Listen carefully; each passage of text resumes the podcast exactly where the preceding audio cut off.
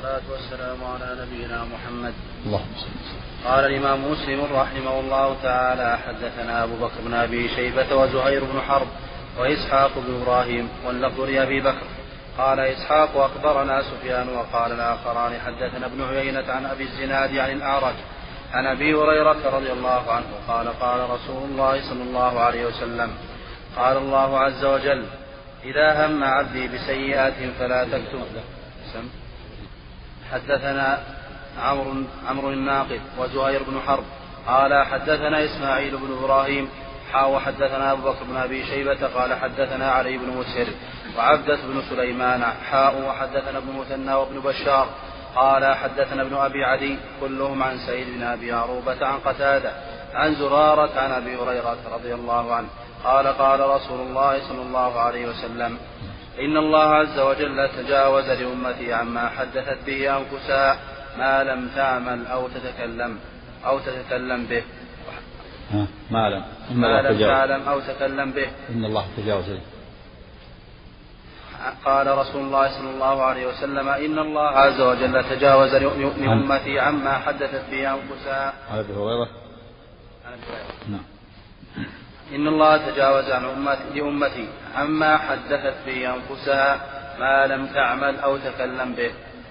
بسم الله الرحمن الرحيم. الحمد لله رب العالمين والصلاة والسلام على محمد وعلى آله وصحبه أجمعين وهذا الحديث فيه فضل الله تعالى وإحسانه لعباده وأنه لا يؤاخذهم بحديث النفس ما لم يتكلموا أو يعملوا.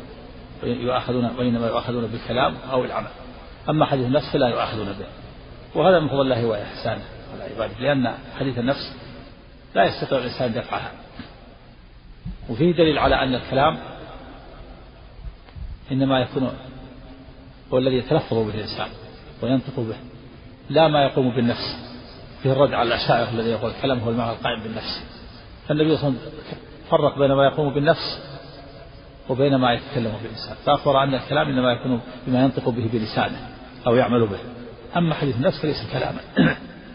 ولا شاعر الكلام هو المعنى القائم بالنفس. وفي دليل على أن أن الله تعالى لا يؤاخذ بالوساوس وساوس النفس وحديث النفس. لكن ما استقر في القلوب واعتقده الإنسان يؤاخذ بالإنسان. الشيء, الذي يستقر في القلوب ويعتقده الإنسان أو يعزم عليه ويصمم عليه يؤاخذ به. ولهذا قال سبحانه وتعالى ومن يرد في الحرم ومن يرد فيه بإلحاد بظلم يذقه من عذاب عليم فجعل الإرادة رتب على العقوبة على الإرادة. والإرادة التصميم. والإرادة الجازمة. التصميم الجازم. غير حديث النفس. فحديث النفس الذي لا يستقر لا يؤخذ بالإنسان أما ما استقر في النفوس فإنه آخذ بالإنسان استقر فيها من من النفاق أو الشرك أو التكذيب نعوذ بالله هذا عليه آخذ به. يكون شركا وكفرا ونفاقا. وكذلك ما يستقر فيها من محبة الفاحشة. والظن السيء. يؤاخذ بالإنسان قال إن الذين يحبون تشيع الفاحشة بالذين آمنوا لهم عذاب أليم. قال سبحانه يا أيها الذين آمنوا اجتنبوا كثيرا من الظن. إن بعض الظن إثم. فالظن الذي ليس عليه دليل إثم. أما الوساوس التي لا تستقر ليست تكذيبا ولا كفرا ولا شركا ولا تصميما ولا عزما ولا إرادة جازمة ولا شيء شيئا مستقرا وإنما حديث يدور في النفس. فهذا لا يؤخذ به الإنسان وهذا من فضل الله تعالى وإحسانه. ولهذا قال سبحانه وتعالى في, في, في آية البقرة لله ما في السماوات وما في الأرض وإن تبدوا ما في أنفسكم أو تخفوه حاسبكم به الله. ولما نزل هذه جثى أصحاب الرسول على الركب وقالوا رسول الله لا نطيق ذلك يعني ما نستطيع أن ندفع عن أنفسنا عن أنفسنا الحديث حديث النفس ووساوس النفس.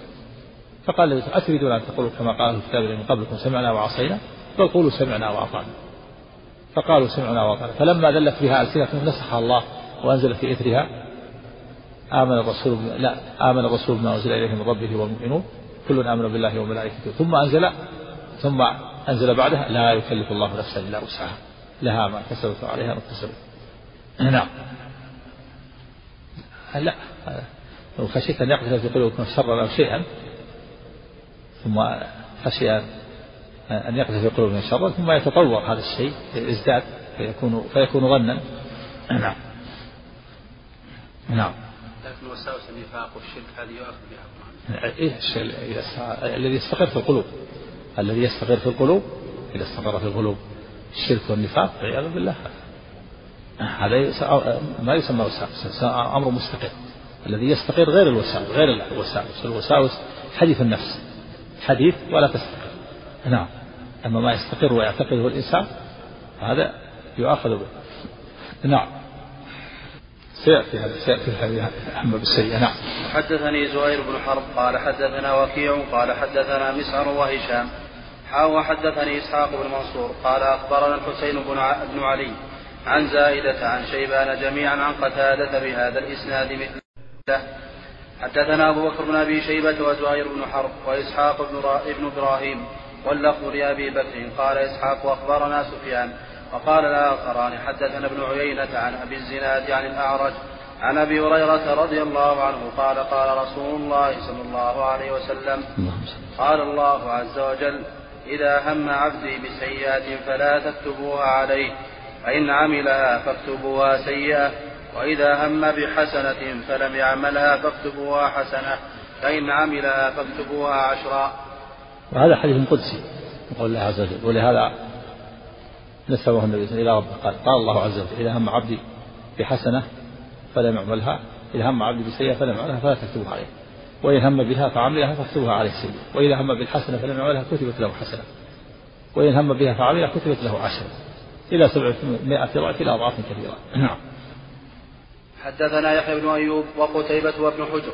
قالوا حدثنا إسماعيل وهو ابن جعفر عن العلاء عن أبيه عن أبي هريرة رضي الله عنه عن رسول الله صلى الله عليه وسلم قال قال الله عز وجل إذا هم عبدي بحسنة ولم يعملها كتبتها له حسنة فإن عملها كتبتها عشر حسنات كتبتها عشر حسنات إلى سبعمائة ضعف وإذا هم بسيئة ولم يعملها لم أكتبها عليه فإن عملها كتبتها سيئة واحدة. وهذا مثل الله تعالى. أن الحسنة بعشر أمثالها والسيئة بمثلها. وإذا هم بالحسنة فلم يعملها كتبت له حسنة. وإذا هم بالسيئة فلم يعملها لم تكتب عليه. وهذا موافق كل الحسنة بعشر أمثالها موافق لقول الله تعالى من جاء بالحسنة فله عشر أمثالها. ومن جاء ومن جاء بالسيئة فلا يجزى إلا مثلها وهم لا يظلمون. نعم. يكتبان. يكتبان ما يتلفظ به الإنسان وما يعمل به. ويكتبان أيضا أعمال القلوب. وأفضل التوحيد والإيمان. جعل الله لهم علامة. يكتبون اعتقاد القلب. ويكتبون أقوال اللسان وأعمال اللسان. كلها يكتب. ما يكتبون من قول إلا لديه رقيب رقيب هذا في اللفظ. نعم. وحدثنا محمد بن رافع. نعم. نعم. هذا هذا إرادة. الإرادة أقوى من من الهم. إن قيل إن الإرادة داخلة في الهم يستثنى. وإن قيل إن ليس ليس داخلة وإنما الإرادة تصميم. تصميم وعزم. الإرادة يعني أراد أن يعمل. فإذا قيل أن الإرادة داخلة في الهم يقال مستثنى. وإذا قيل أن الإرادة أقوى من الهم تقول الإرادة أقوى في هذا في هذه الحالة. نعم. نعم. نعم من كلام الله لفظه هو معناه. ولهذا النبي صلى الله عليه وسلم نسبه إلى ربه قال الله تعالى. نعم اللفظ والمعنى وهذا هو الفرق بينه وبين الحديث غير القدسي. الحديث القدسي المعنى من الله واللفظ من الرسول عليه الصلاة والقدسي اللفظ والمعنى من الله. لأن الله تعالى ما ينطق عن الهوى إن هو إلا وحي. كلام الرسول وحي في المعنى لكن لفظه من الأصل. والحديث القدسي يزيد على ميزة وهو أن لفظه ومعنى من الله. نعم. وحدثنا محمد بن رافع قال حدثنا أما ما يذكر بعض بعض المؤلفين في أصول التفسير كالسيوطي وغيره لأن المعنى هذا على مذهب الأشاعرة. معنى اللفظ من الله. على طريقة الأشاعرة. من الأشاعرة ما يثبتون اللفظ من الله. يقول الكلام معنى قائم. يقول كلام الله مو بلفظ مو بحروف ولا ألفاظ. معنى قائم بنفسه. وهذا باطل. حتى في القرآن قالوا هذا. على مذهبهم ماشيين على مذهب في القرآن وفي السنة ومذهب باطل. فلا يغتر بما يذكر في إتقان السيوطي وغيره نعم. وحدثنا محمد بن رافع قال حدثنا عبد الرزاق قال أخبرنا معمر عن همام بن منبه قال هذا ما حدثنا أبو هريرة عن محمد رسول الله صلى الله عليه وسلم. قال قال رسول الله صلى الله عليه وسلم. قال الله عز وجل إذا تحدث عبدي بأن يعمل حسنة فأنا أكتبها له حسنة ما لم يعمل. فإذا عملها فأنا أكتبها بعشر أمثالها. وإذا تحدث بأن يعمل سيئة فأنا أغفرها له ما لم يعملها. فإذا عملها فأنا أكتبها له بمثلها. وقال رسول الله صلى الله عليه وسلم قالت الملائكة رب ذاك عبدك يريد أن يعمل سيئة وهو أبصر به. فقال ارقبوه فإن عملها فاكتبوها له بمثلها وإن تركها فاكتبوها له حسنة إنما تركها من جرائي قال رسول الله صلى الله عليه وسلم إذا أحسن أحدكم إسلامه. تركها من جرائي يعني من أجل. وهذا فيه دليل على أن الإنسان ترك السيئة خوفا من الله وطمعا فيما عنده تكتب له سيئة تكتب تكتب له حسنة. إذا لا تكتب عليه سيئة ولا لا تكتب عليه سيئة. وإنما تكتب عليه تكتب له حسنة. إذا ترك السيئة من أجل الله خوفا من الله. ولهذا قال قال الله تعالى اركبوه. فإن عملها فاكتبوها فإن تركها فتكتبوها له حسنة فإنما تركها من جراء. هذا الحديث فيه أنه إذا ترك السيئة من أجل الله رحمه الله كتبت له حسنة. والحديث الأول الذي قبله أن الله تعالى قال إذا هم عبدي بسيئة فلم يعملها فلا تكتبوها عليه. وإن عملها فاكتبوها عليه سيئة. والحديث الثالث القاتل والمقتول في النار. قيل يا رسول الله هذا القاتل فما بال المقتول؟ قال إنه كان حريصا على قتل صاحبه. يؤخذ من مجموع هذه الأحاديث الثلاثة أن أن العبد إذا هم بالسيئة فتركها فله أحوال ثلاثة. الحالة الأولى أن يتركها غفلة وإعراضا عنها. هذا لا تكتب عليه. لا تكتب عليه. هم بالسيئة ثم تركها غفلة وإعراضا أو خوفا من الناس فلا تكتب عليه. الحالة الثانية أن يهم أن يهم بالسيئة ثم يتركها خوفا من الله. فهذا تكتب له حسنة. كما في هذا الحديث إنما تركها من جرائي تكتبها الحسنة إنما تركها من جرائي يعني من أجلي الحالة الثالثة أن يهم بالسيئة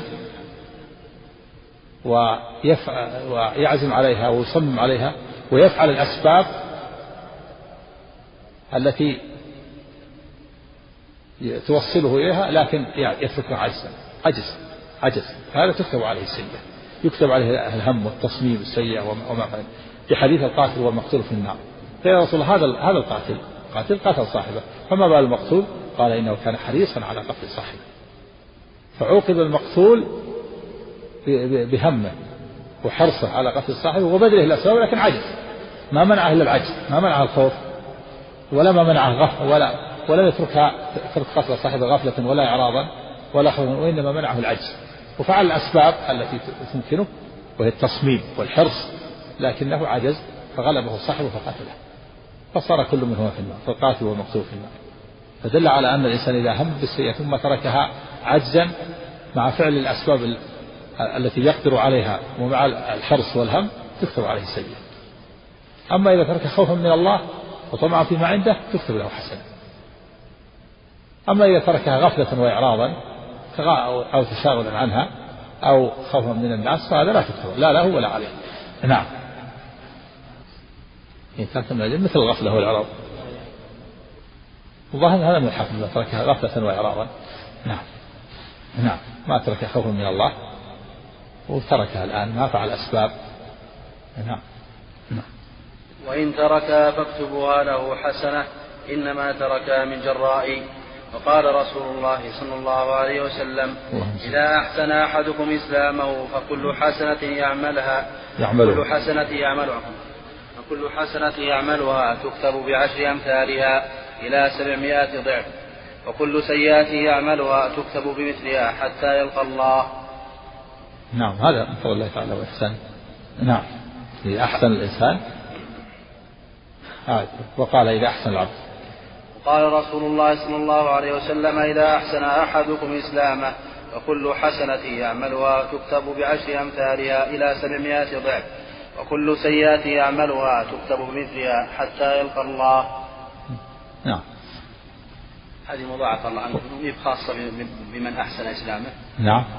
مضاعفة هذه هي خاصة بمن أحسن إسلامه.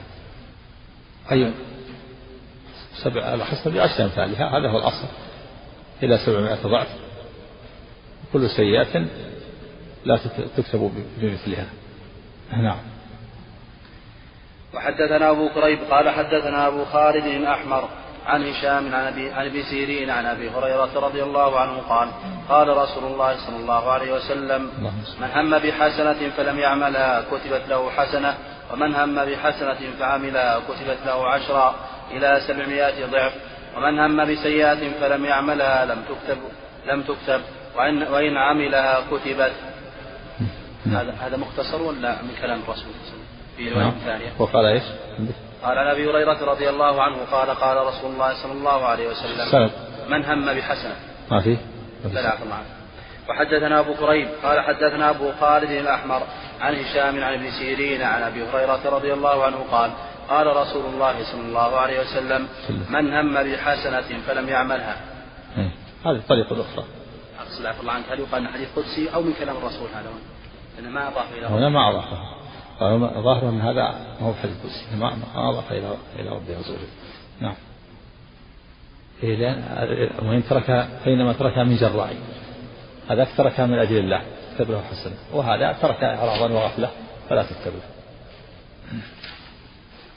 يعني عندك في الحديث الأول قال فإنما تركها من جراء شوف بقية الحديث؟ نعم. من أجله هذا هو السبب. تركها خوفا من الله. لما ترك السيئة خوفا من الله تعظيما لله صارت حسنة هذا الخوف والتعظيم حسن. نعم. حدثنا شيبان بن فروخ قال حدثنا عبد الوارث عن الجعد أبي عثمان قال حدثنا أبو قال حدثنا أبو رجاء عطاردي عن ابن عباس رضي الله عنهما عن رسول الله صلى الله عليه وسلم فيما يروي عن ربه تبارك وتعالى قال إن الله كتب الحسنات والسيئات ثم بين ذلك فمن هم بحسنة فلم يعملها كتبها الله عنده حسنة كاملة. وإن هم بها فعملها كتبها الله كتبها الله عز وجل عنده عشر حسنات إلى سبعمائة ضعف إلى أضعاف كثيرة. وإن هم بسيئة فلم يعملها كتبها الله كتبها الله عنده حسنة كاملة. وإن هم بها فعملها كتبها الله سيئة واحدة. وهذا فيه دليل على أن مضاعفة الحسنات لا يقف عند حد. ولهذا قال إذا إذا هم بحسنة فعملها كتب الله عنده عشر حسنات إلى سبعمائة ضعف إلى أضعاف كثيرة يدل على أنه المضاعفة لا تقف عند حد ولا تأتي عند السبعمائة. هذا على حسب ما يقوم بالقلوب من تعظيم الله تعالى وإجلاله تشف حسب هذه الحسنة وتأثيرها وتعدي نفعها. نعم. إذا تمنى الخير قد يجر ويدل على هذا قصة الأربعة الذين أوتي أحدهم مالا وعلما فهو يتقي في ماله ربه ويصل فيه رحمه. وآخر لم يؤت مالا ولا علما فقال لو أن لو أن الله آتاني علما ومالا لعملت مثل ما عمل فلان.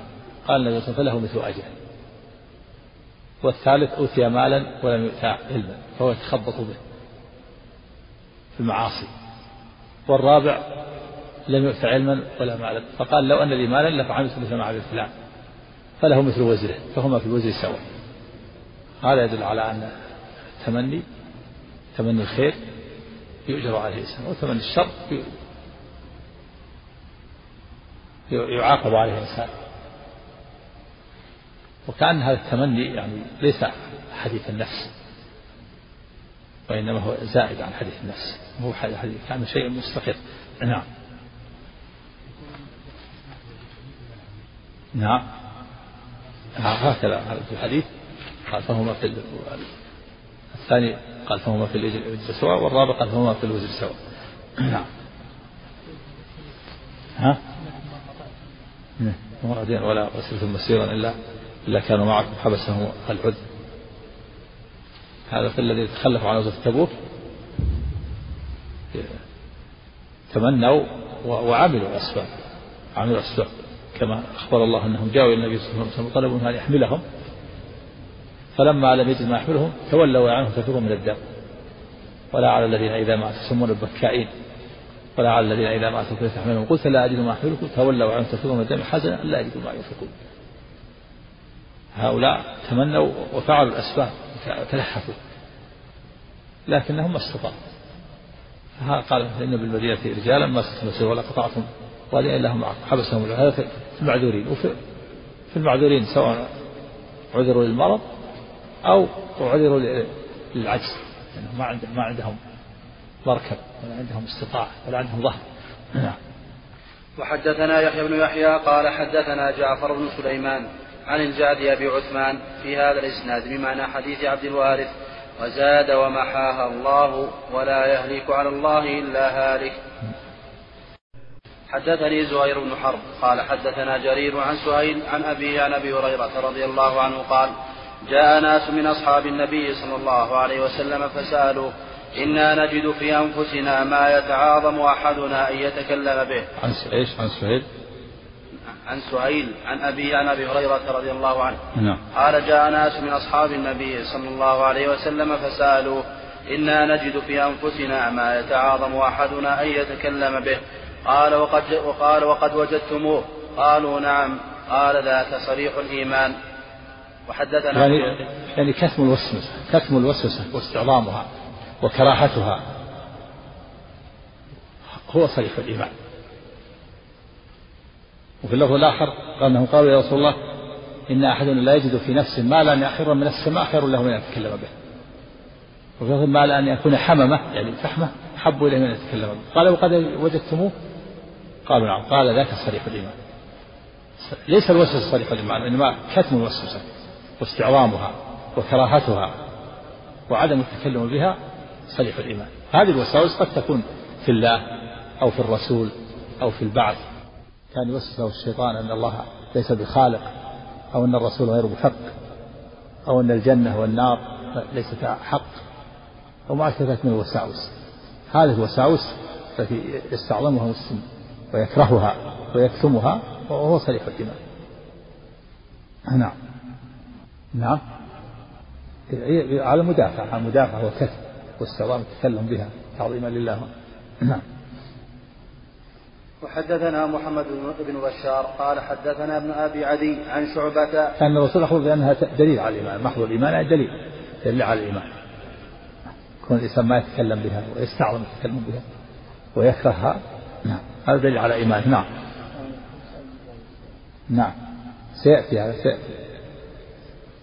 سيأتي. نعم.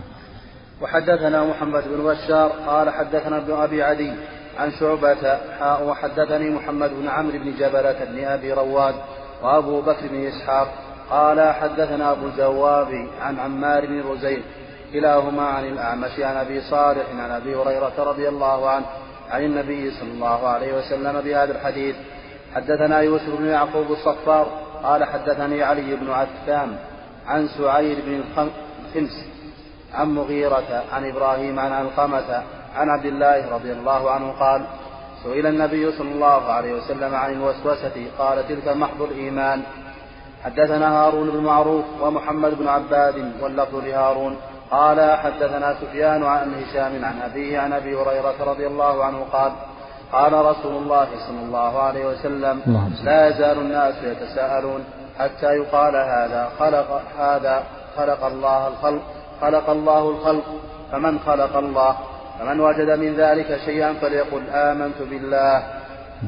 وحدثنا محمد محمود بن غيلان قال حدثنا أبو النضر قال حدثنا أبو سعيد مؤذن عن هشام عروة بهذا الإسناد أن رسول الله صلى الله عليه وسلم قال يأتي الشيطان أحد يأتي الشيطان أحدكم فيقول من خلق السماء من خلق الأرض؟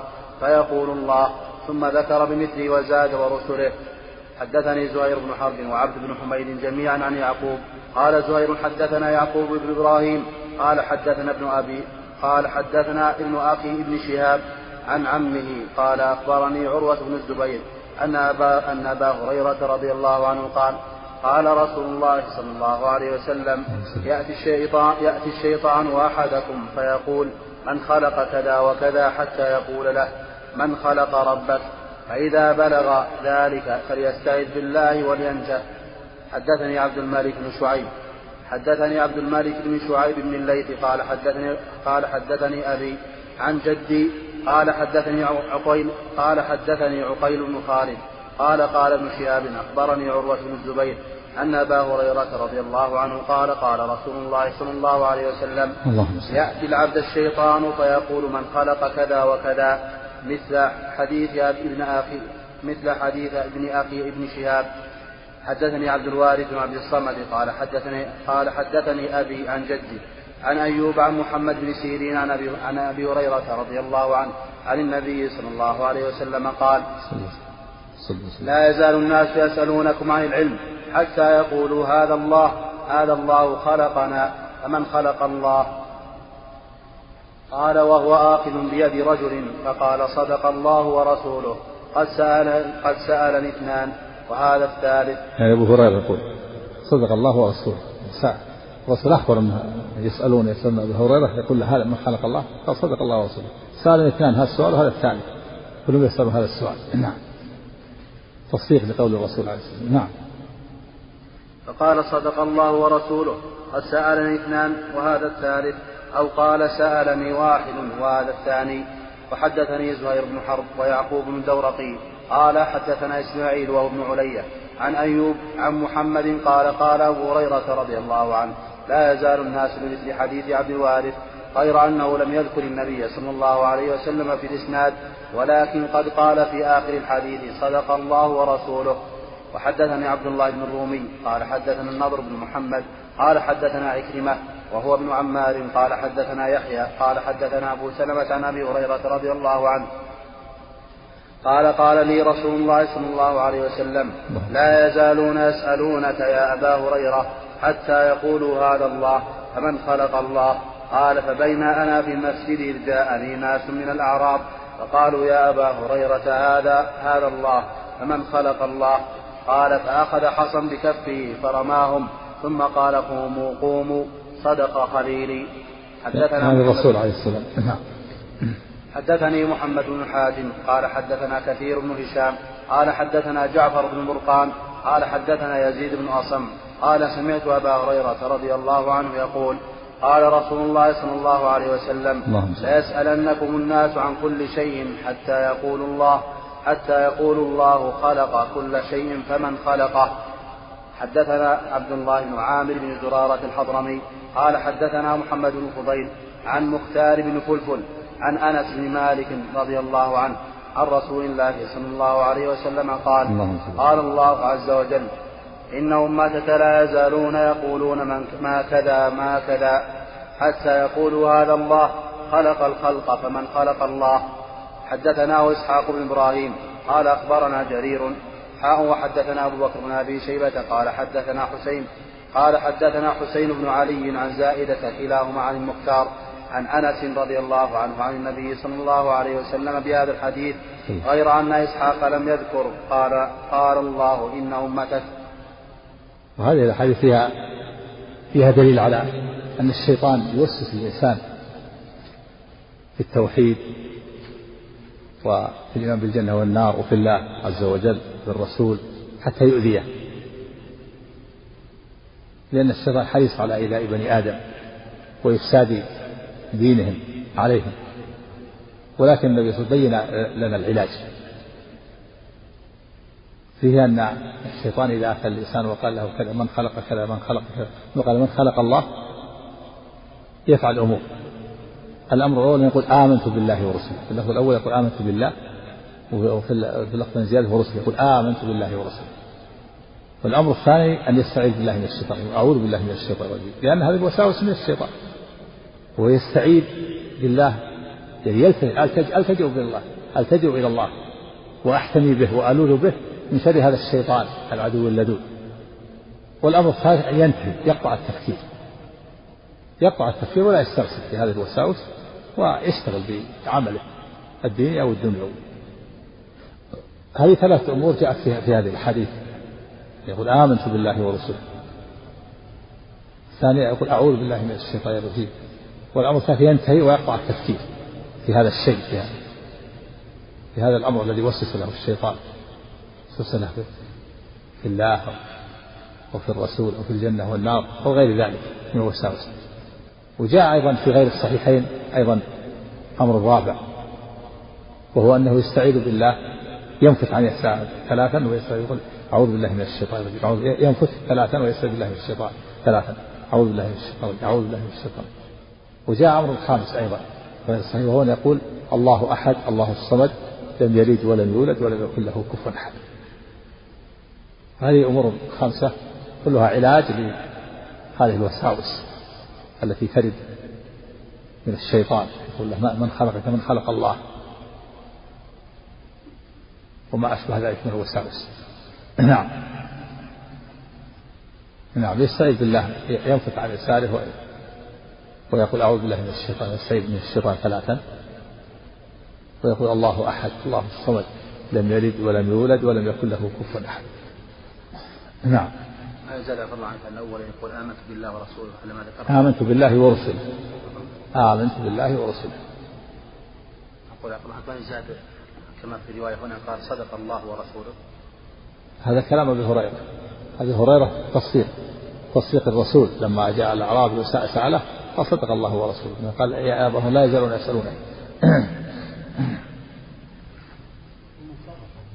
ها؟ نعم. نعم يقال له قل آمنت بالله ورسوله. مثل ما قال الرسول؟ قال قل آمنت بالله ورسوله. ذلك الإيمان بالله أن الله هو واجب الوجود لذاته. هو الأول وليس قبله شيء. والآخر ليس بعده شيء. الله أحد الله الصمد لم يلد ولم يولد ولم يكن له كفوا أحد. نعم. إيه. منكرا عليهم. يعني لا ينبغي لهم التمادي في هذا. يعني ينبغي لهم أن يقطعوا ولا يسألوا مثل هذا السؤال. نعم.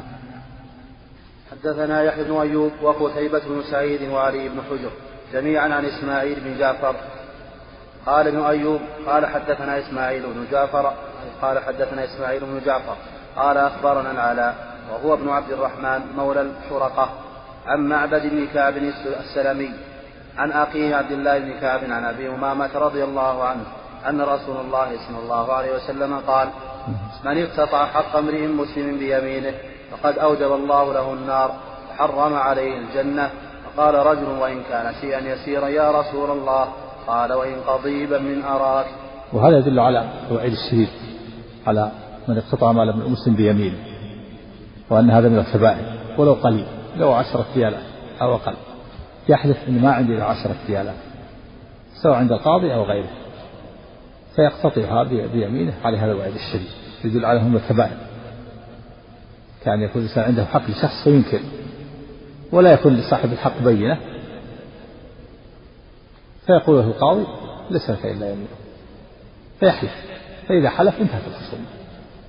يكون أخذ ماله قطع مال أخيه بهذا بهذه اليمين. إذا كان يعلم أن له حق فعليه الوعيد الشديد. وهذا من الكبائر من كبائر الذنوب. نعم. وهي تدل على ضعف الإيمان ونقص الإيمان. نعم. وهذا هو الشاهد في في بها في كتاب الإيمان. نعم. ها؟ لم يحلف نعم. عليه الوعيد لكن الأشد إذا حلف يكون أشد نعم. وحدثنا أبو بكر بن أبي شيبة وإسحاق بن إبراهيم وهارون بن عبد الله جميعا عن أبي أسامة عن وليد بن كثير عن محمد بن كعب أنه سمع أخاه عبد الله بن كعب يحدث أن أبا أمامة الحارثي رضي الله عنه حدثه أنه سمع رسول الله صلى الله عليه وسلم بمثله. وحدثنا وحدثنا أبو بكر بن أبي شيبة قال حدثنا وكيع. حاو وحدثنا ابن نمير. قال حدثنا أبو معاوية ووكيع. حاو وحدثنا إسحاق بن إبراهيم الحنظلي واللفظ له. قال أخبرنا وكيع قال حدثنا الأعمش قال حدثنا الأعمش عن أبي وائل. عن عبد الله رضي الله عنه عن رسول الله صلى الله عليه وسلم قال من حلف على يمين صبر يقتطع بها مال امرئ مسلم هو فيها فاجر لقي الله وهو عليه غضبان. نعم الصبر معناه الحبس. فكأنه حينما يحلف ويقطع ماله وليس عنده بينة كأنه, كأنه حبسه وأخذ ماله. لأنه ما عنده بينة فلا له إلا يمينة. هذا اللي من الصبط يعني اللي لا حيلة لصاحب الحق. ما له ما له حيلة. ما عنده بينة ولا له حيلة. فهذا حلف. هذه اليمين فهي من صبط كان حبس. لأنه اقتطع بها مال مال أخيه وليس ليس له حيلة. يقال فلان قتل صبرا. يعني قتل إذا وهو لا يستطيع الدفاع عن نفسه. ما يستطيع الدفاع عن نفسه. وهذا ما يستطيع ما يستطيع الدفاع عن ماله. ما عنده بينة. فحلف فاقتطعها فعليه هذا الوعيد السيء هو فيها فاجر. نعم نسأل الله العافية أما إذا ما اقتطع مال أخيه وليس عنده يمين عليه الوعيد الشديد لكن إذا لم يحلف يطالب صاحبه يطالبه قد يكون له بينة فيأخذها منه. لكن إذا حلف معناه ما عنده بينة. ما, ما انتهى الأمر. نعم. نعم. قال فدخل الأشعث بن قيس. فقال ما يحدثكم أبو عبد الرحمن؟ قالوا كذا هو عبد الله بن مسعود. عبد الرحمن كذلك عبد الله بن مسعود رضي الله عنه. نعم. فقال ما يحدثكم أبو عبد الرحمن؟ قالوا كذا وكذا. قال صدق أبو عبد الرحمن. في نزلت. كان بيني وبين رجل أرض باليمن فخاصمته إلى النبي صلى الله عليه وسلم فقال هل لك بينة؟ فقلت لا. قال فيمينه. قلت إذا يحلف. فقال رسول الله صلى الله عليه وسلم عند ذلك من حلف على يمين صبر يقتطع بها مال امرئ مسلم. هو فيها فاجر لقي الله وهو عليه غضبان. فنزلت إن الذين يشترون بعهد الله وأيمانهم ثمنا قليلا إلى آخر الآية. نعم. حدثنا إسحاق بن إبراهيم قال أخبرنا جرير عن منصور عن أبي وائل عن عبد الله رضي الله عنه قال من حلف على يمين يستحق بها مالا هو فيها فاجر لقي الله وهو عليه غضبان. ثم ذكر نحو حديث الأعمش غير أنه قال كانت بيني وبين رجل خصومة في بئر فاختصمنا إلى رسول الله صلى الله عليه وسلم فقال شاهداك أو يمينه. نعم. شاهدك أو يمينه. يعني صاحب الحق ما يأتي بالبينة فإن لم يكن له بينة فليس له إلا يمين صاحبه مسلما كان أو كافرا هذا هو الحكم الشرعي يكون له بينة صاحب الحق كان له بينة وإلا توجه اليمين إلى الخاصم مسلما أو كافرا ليس له إلا ذلك تنتهي الخصومة في الدنيا. نعم. لابد من شاهدين نعم. على هذا فيها فيها شاهدان. وقد يقوم على الشاهدين رجل وامرأتان. كما قال الله نعم. بلى. لا له أن يبين له أن يعظ الخصوم. يبين له. كما كان النبي في اللعان في قصة اللعان. قال الله إن لهما جعل من يقول عند كل كل واحد المرأة لما الرجل لما قال إن عذاب الدنيا أهون من عذاب الآخرة. ثم لما انتقل المرأة إن عذاب الدنيا أهون من عذاب الآخرة. قال إنها الموجبة. كل هذا من الوعظ نعم. البينة ما يبين الحق. الشاهد من البين الشاهد من البين ما يبين الحق ويدل عليه. نعم. وحدثنا ابن أبي عمر المكي قال حدثنا سفيان عن جامع بن أبي راشد وعبد الملك بن أعين. سمع شقيق بن سلامه يقول سمعت ابن مسعود رضي الله عنه يقول سمعت رسول الله صلى الله عليه وسلم يقول من حلف على مال على مال امرئ مسلم بغير حقه لقي الله وهو عليه غضبان. قال عبد الله ثم قرأ علينا رسول الله صلى الله عليه وسلم مصداقه من كتاب الله. إن الذين يشترون بعهد الله وأيمانهم ثمنا قليلا إلى آخر الآية. نعم. إن الذين يشترون بعهد الله وأيمانهم ثمنا قليلا أولئك لا خلق لهم في الآخرة ولا يكلمهم الله ولا ينظر إليهم يوم القيامة ولا يزكيهم ولهم عذاب أليم هذا وعيد شديد. الذين يشترون بعهد الله وأيمانهم ثمنا قليلا. فهذا الذي حلف وهو فاجر اشترى بيمينه. هذا المال الذي أكله نعوذ بالله. عليه هذا الوعيد لا يكلمه الله ولا ينظر إليهم يوم ولا يزكيهم ولا هم عذاب وفي هذا الحديث لقي الله وعليه غضبان. والحديث الأول الوعيد لأن لأن الله لأن الله لا يدخله الجنة. هذا يدل على من الكبائر من الكبائر العظيمة. نعم. استطاع حق أخيه باليمين. نعم. حدثنا قتيبة بن سعيد وأبو بكر بن أبي شيبة وهناد بن السري وأبو عاصم الحنفي واللفظ لقتيبة قالوا حدثنا أبو الأحوص عن سماك عن علقمة بن وائل عن أبيه قال جاء رجل من حضرموت ورجل من كندة إلى النبي صلى الله عليه وسلم فقال الحضرمي وقال الحضرمي يا رسول الله إن هذا قد غلبني على أرض لي كانت لأبي فقال الكندي هي أرضي في يدي أزرعها ليس له فيها حق.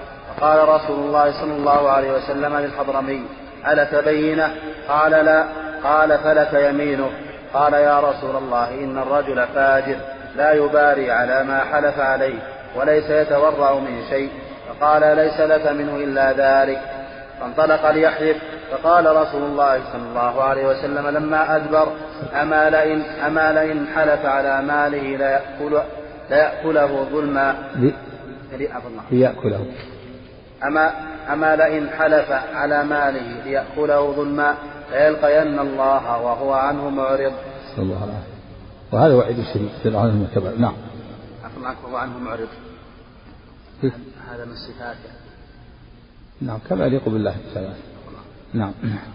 وحدثني زهير بن حرب وإسحاق بن إبراهيم جميعا عن أبي الوليد قال زهير حدثنا هشام بن عبد الملك قال حدثنا أبو عوانة عن عبد عن عبد الملك بن عمير عن علقمة بن وائل عن وائل بن حجر عن أبيه رضي الله عنه قال كنت عند رسول الله صلى الله عليه وسلم فأتاه رجلان يختصمان في أرض فقال أحدهما إن هذا انتزع على أرضي يا رسول الله انتزع على أرضي يا رسول الله في الجاهلية وهو امرؤ القيس بن عابس الكندي وخصمه ربيعة بن عبدان قال بينته قال ليس لي بينة.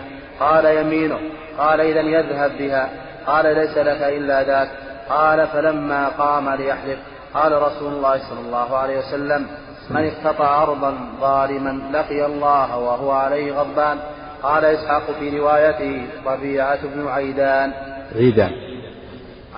ولا عيدان؟ عيدان بن عيدان. الأولى عبدان عبدان والثانية عيدان. الأولى بكسر العين والثانية بفتح.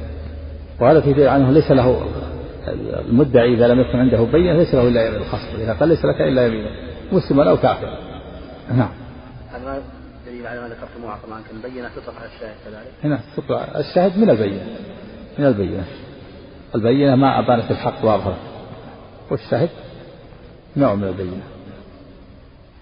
حدثني أبو كريب محمد بن علاء قال حدثنا خالد يعني ابن مخلد قال حدثنا محمد بن جعفر. عن العلاء بن عبد الرحمن عن أبيه عن أبي هريرة رضي الله عنه قال جاء رجل إلى رسول الله صلى الله عليه وسلم فقال يا رسول الله أرأيت إن جاء رجل يريد أخذ مالي؟ قال فلا تعطه مالك. قال أرأيت إن قاتلني؟ قال قاتل. قال أرأيت إن قتلني؟ قال فأنت شهيد.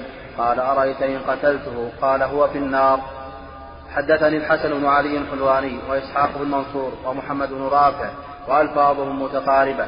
قال إسحاق أخبرنا وقال الآخران حدثنا عبد الرزاق قال أخبرنا ابن جريج قال أخبرني سليمان الأحول أن ثابتا مولى عمر بن عبد الرحمن أن ثابتا مولى عمر بن عبد الرحمن أخبره أنه لما كان بين عبد الله بن عمرو وبين عنبسة بن أبي سفيان ما كان تيسروا للقتال فركب خالد بن العاص إلى عبد الله بن عمرو فوعظه تهيأوا تيسروا يتهيأوا واستعدوا للقتال. نعم. قال لما كان أنه لما كان بين عبد الله بن عمرو وبين عنبسة بن أبي سفيان ما كان تيسروا للقتال فركب خالد بن العاص إلى عبد الله بن عمرو فوعظه قال فوعظه خالد فقال عبد الله بن عمرو رضي الله عنهما وأما علمت أن رسول الله صلى الله عليه وسلم قال من قتل دون ماله فهو شهيد. وحدثني محمد بن حاتم. وهذا في دليل على أن من قتل دون ماله فهو شهيد وفي دليل على الدفاع عن المال كما في الحديث الأول أن رجلا قال يا رسول أرأيت رجل إن جاء يريد مالي؟ قال لا تعطه. قال أرأيت إن قاتلني؟ قال قاتلت. قال أرأيت إن قتلني؟ قال فأنت شهيد. قال أرأيت إن قتلته قال فهو في النار. هذا في دليل على, على أنه في دليل على أنه يجوز الإنسان الدفاع عن ماله وأنه يدافع عن ماله وأنه إذا قتل دون ماله فهو شهيد وإذا قتله هو قتل الصائل عليه فهو في النار باب الوعيد الشديد المرتكب بكبيرة. وإن قتل فهو شهيد. هذا دليل على أن من قتل دون ماله فهو شهيد وأنه يجوز الإنسان أن يدافع عن ماله لكن لا يجوز. لو ترك ماله حقل لدمه فلا بأس جاز له ذلك. لكنه يشرع له ويجوز له أن يدافع عن ماله. وإذا قتل دون مال فهو شهيد. وإن قتل الصائل فالصائل في النار. يعني أن هذا من باب الوعيد ومرتكب لأنه مرتكب الكبيرة. الصائل إذا قتل فهو في النار. والموصول عليه إذا قتل فهو شهيد. يدافع عن ماله كما أن الذي يدافع عن نفسه في الحديث الآخر من قتل دون نفسه دون دمه ودون دينه أو دون أهله فهو شهيد. من قتل دون أهله من قتل دون دمه فهو شهيد. من قتل دون أهله فهو شهيد. يدافع عن أهله. من قتل دون دينه فهو شهيد من قتل دون ماله فهو شهيد كل هؤلاء شهداء الذي يقتل دون ماله والذي يقتل دون نفسه والذي يقتل دون دينه والذي يقتل دون أهله فهو شهيد. ولكن الدفاع عن المال ليس بواجب. إن أحب أن يدافع فله ذلك وإن ترك حقل لدمه فله ذلك. نعم. نعم. قتل هذا شيء آخر عاد مسألة أخرى عاد. بعد ذلك عليه الإثبات إثبات لابد من القرائن والبينات التي تدل على أنه صلة عليه. نعم. يدفعه بالأسهل فالأسهل عند العلماء بالأسهل فالأسهل لا لا يدفعه بالقتل وهو يندفع بدون القتل. نعم. كمل وحدثني محمد بن حاتم قال حدثنا محمد بن بكر حا وحدثنا أحمد بن عثمان النوفلي قال حدثنا أبو عاصم كلاهما عن ابن جريج بهذا الإسناد مثله حدثنا شيبان بن فروخ قال حدثنا أبو الاشهر عن الحسن قال عاد عبيد الله بن زياد مع مع قيل بن يسار مزني. بارك روى الامام مسلم حديث ما روى له شواهد هل يحتج برجال الشواهد؟ لا. لا يروي متابعات متابعات مقوية يروي الأصول يرويها أولا يعتمد عليها ثم يروي بعد ذلك متابعات الشواهد من باب التقوية. قد لا يحتج بها وحدها لكن من باب التقوية مثل ما ذكر في المقدمة. من على طبقات الرواة.